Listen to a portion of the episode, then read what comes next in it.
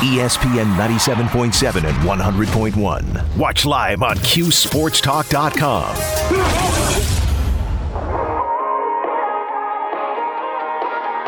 All across CNY, it's the 315. Here's Brian Higgins.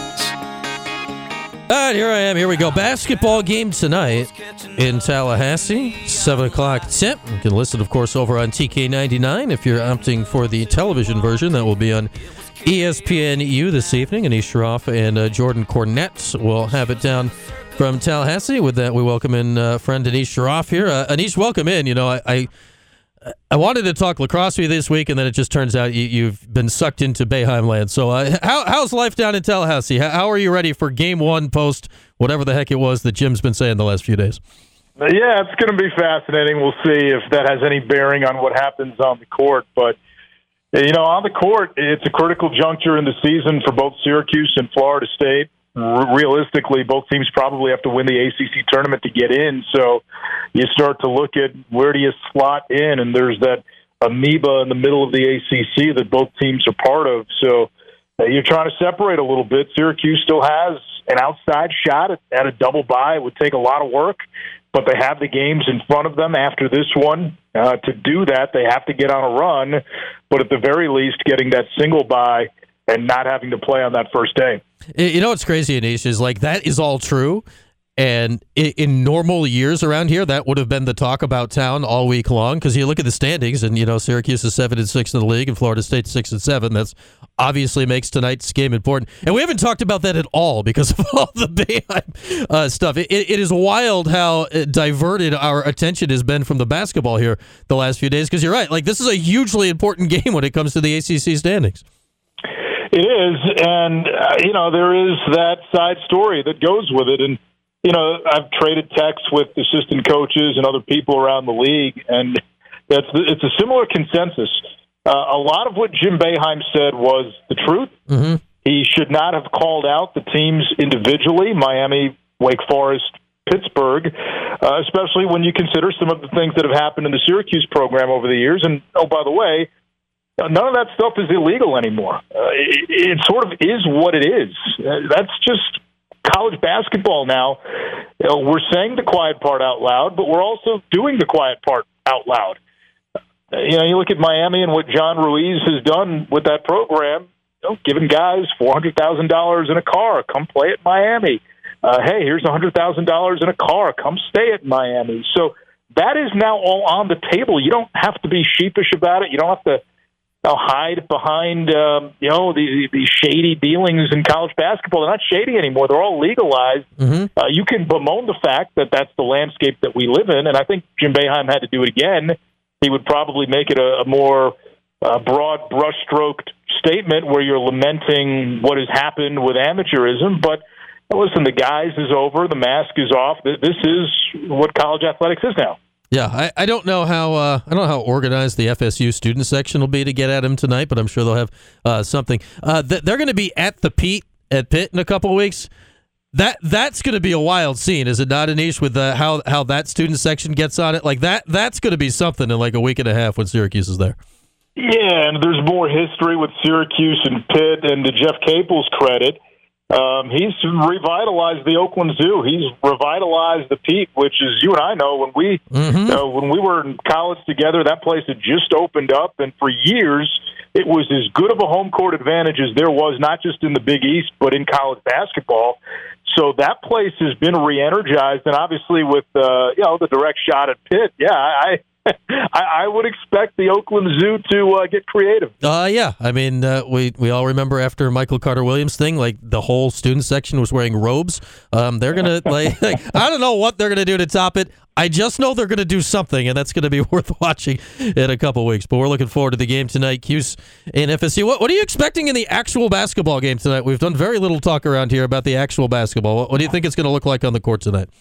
I think you'll see some points. Uh, one thing Florida State does not do well is defend the three point shot. Uh, teams are shooting almost 40% from three in ACC play. So you look at somebody like Joe Girard, who's been in a little funk and he's been up and down uh, all season. Um, and I know he's been a lightning rod for the fan base. This might be an opportunity for him to get on track and, and have a good Joe Girard game. Uh, can Judah Mintz build off of what we saw after the benching against BC? And we know his potential, and he's been a pretty good player most of the season for Syracuse. Uh, but I thought he took over that game down the stretch. Jesse Edwards, we know, is coming off a big game. And then I, I want to see rebounding on the Syracuse side from guys like Charlie Bell, uh, or Chris Bell, excuse me, and um, uh, and Benny Williams if he gets back in there. Uh, you, you know, they they haven't had much rebounding from the three, and for Florida State, the guy to watch for is Darin Green. If he hits a couple of shots early, uh, he can go for five, six three pointers in a game, and he can really expose your perimeter defense. He's a guy that you need to fear. Matthew Cleveland has quietly put together a first maybe second team all conference type of season. Mm-hmm. He's been a double double machine.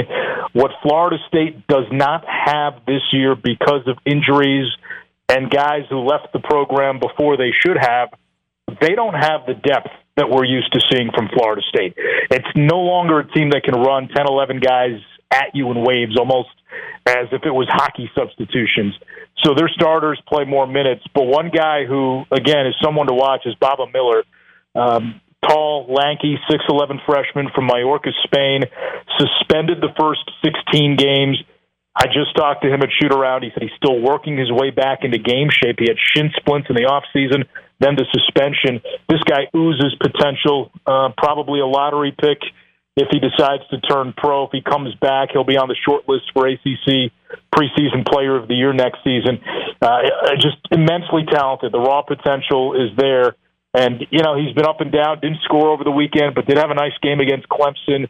Uh, again, if the light goes off for him and he can play to his potential and he's feeling good, that is a special, special talent Florida State has. Uh, you know what? We had Red Autry on the show the other day, and, you know, that's the first name he mentioned. Like, his stats don't, you know, say that. He had the weird situation with the NCAA and eligibility and, you know, just a bunch of nonsense that really shouldn't be a thing in this uh, time and place anymore. But he's out there now like when you look at the talent of a guy like this, it seems interesting, right? Because like he's the first name that I'm getting mentioned by like all the Syracuse people, and you know he's he's not Matthew Cleveland. He's not their best player right now, but he, he feels like a guy that could pop off at any given time. They're waiting for him. They're waiting for him, and he's not playing a whole lot. He might get in for 15, 20 minutes, but you're kind of waiting for him to really impact the game. He is long. Uh, he is lanky. He, he can dribble the ball for a guy at his size. He was six two at age 14 and then six eleven at age 18. So Whoa. basically was a guard his entire life, and then he hit a growth spurt. So he's kind of one of those bigs who has the skills of a guard. I know that's overused. He can shoot it a little bit, even though the numbers don't bear that out. They really like him. They're bullish on his talent. And because of what you pointed out, you know, the 16 game suspension was essentially because an agent had paid for him to go work out in the U.S., improper travel benefits. He ended up paying that money back. He only thought it would end up being a, a four or five game suspension, ended up being a year long suspension. Florida State appealed it down to 16 games, and all that happened before Florida State really was even involved in the recruiting process. So again, it's the NCAA having its priorities straight, right? Let's let's punish a kid for maybe you know, not knowing, um, you know, how every little thing works. He's a kid from Spain. He's mm-hmm. international, um, and instead of the, the bigger fish that are out there to fry, they, they focus their efforts on that. So yeah. that's that's where the NCAA is. But that's that's another show, and that's another topic. Uh, yeah. Meanwhile, at Syracuse, you know, you can have a, a, a donor NIL. You fly up a potential recruit and sit him courtside, and everybody knows it's happening, and it's all perfectly legal. Like it's all the same stuff. Just like let the kid play basketball. The whole thing's just kooky. Uh, and, and I think to your point, when you say that, that that's what drives people a little mad about what Jim Boeheim said because again, it, hey, just look in your own backyard. Yeah. it man, that's why it's been a really funny couple weeks around here, Anish. We've had a lot going on with this stuff. It, it has taken some twisted turns, and Anish Shroff is our guest. And you know, not that Leonard Hamilton has said anything wild, but he fits in the Boeheim category because you look at Leonard, he's 74 years old, and he's been doing it and doing it well uh, for a long time. It, does it feel like he's in this for the long haul right now? What, what, what's the sense you get out of Leonard down there, who's the all-time uh, winningest guy they've got? Yeah, I think he's at least going to be around for a few more years. It's funny. We were talking to uh, Coach Hammond shoot around, and he mentioned that in 1975, when Syracuse was in the Final Four in San Diego, he was there at the Final Four, and he mentioned Boeheim being an assistant, and he said, "I remember."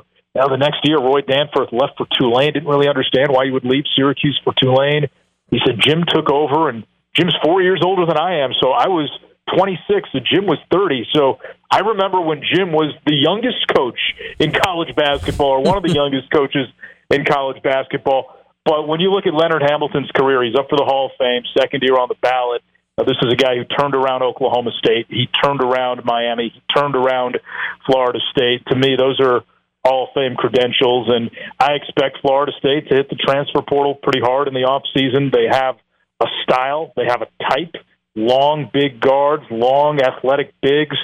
Um, you know, he's figured out a blueprint that's made him very successful you know, this last decade in the ACC. Yeah, and uh, more seven footers wandering around than it feels like anybody else in the country can get their uh, get their hands on. Seems to be the plan. All right, Anish, we, we got to turn the page here to a, a little lacrosse. Uh, uh I, I, know you'll be uh, obviously working your way back into that more and more when uh, hoops winds down here. But what, are you making of this season? And we'll start with Syracuse. You know, it was not the most aesthetically pleasing opener for the Orange last week, but Joey Spallina, the new number twenty-two, is on on the field. what kind of excitement? are you, are you getting off this program? And it, what, what's realistic, I guess, for you uh, this year with the Arch?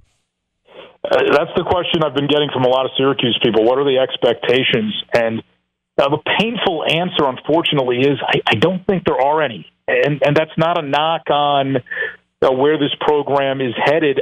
I just think for this season, in an era where so many kids across college lacrosse have extra years of eligibility, have the COVID year, and everybody else is older, there is going to be a significant tactical and experience disadvantage when you're Syracuse and you're playing young guys.